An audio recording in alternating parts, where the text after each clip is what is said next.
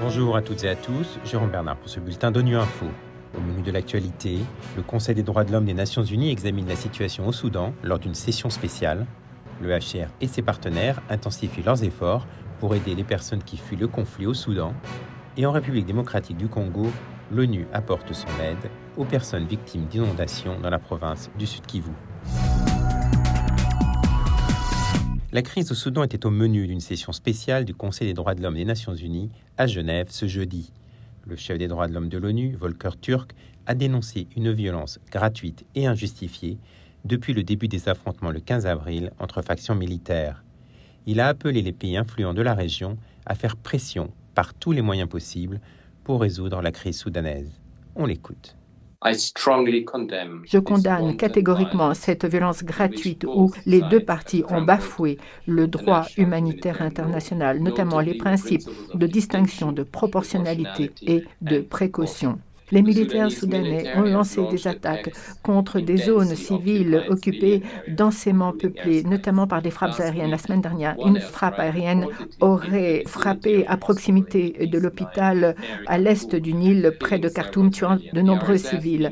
Le RSF aurait repris plusieurs bâtiments à Khartoum en utilisant ces endroits comme des bases opérationnelles, expulsant les résidents, lançant des attaques de ces zones urbaines densément peuplées. Ces tactiques placent les civils dans des risques grave et empêche les personnes d'accéder à l'approvisionnement essentiel et à l'assistance. Nous aurons reçu plusieurs rapports faisant état de violences sexuelles par des hommes en uniforme, mais aussi des allégations d'assassinats illégaux et des disparitions forcées.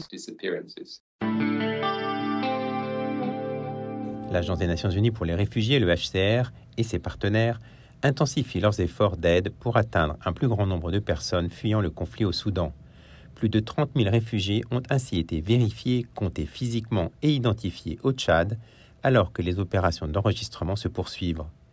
Dans le département d'Assunga, à l'est du Tchad, le HCR et le CNAR, la Commission nationale d'accueil et de réinsertion des réfugiés et des rapatriés, travaillent côte à côte, comme l'explique Adoum Mahamat Amat, représentant du CNAR dans la région. Aujourd'hui, à l'urgence, le HCR et la CNAR sont côte-côte dans le cadre de l'enregistrement, du pré-enregistrement, de la relocalisation, l'identification des sites ainsi que la protection des réfugiés et la facilitation des communications entre les réfugiés et les partenaires qui interviennent. Ce qui fait qu'aujourd'hui, le Tchad, quand vous trouvez un Soudanais ou un Centrafricain ou même un Nigérien ou Camerounais, on le prend comme un frère et ils sont ensemble. Mais pour Jérôme Sébastien Franck Merlin, représentant adjoint du HCR au Tchad, la situation est très critique et si la crise au Soudan se poursuit, le Tchad pourrait faire face à un afflux de réfugiés dans une région qui n'est pas prête à faire face à un tel afflux. Si la crise du Soudan perdure, il est possible que le Tchad puisse accueillir jusqu'à 100 000 réfugiés. Par rapport à ces 100 000 réfugiés, les besoins financiers seraient d'environ 130 millions de dollars. Donc c'est un vrai appel à la communauté internationale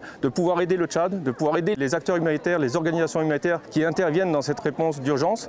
Et c'est vraiment une course contre la montre. C'est maintenant qu'on a besoin de cette mobilisation, de ces efforts financiers, encore une fois, pour pouvoir vraiment faire cette intervention rapide et pouvoir installer convenablement les personnes plus à l'intérieur pour leur protection et pour vraiment avoir une bonne assistance.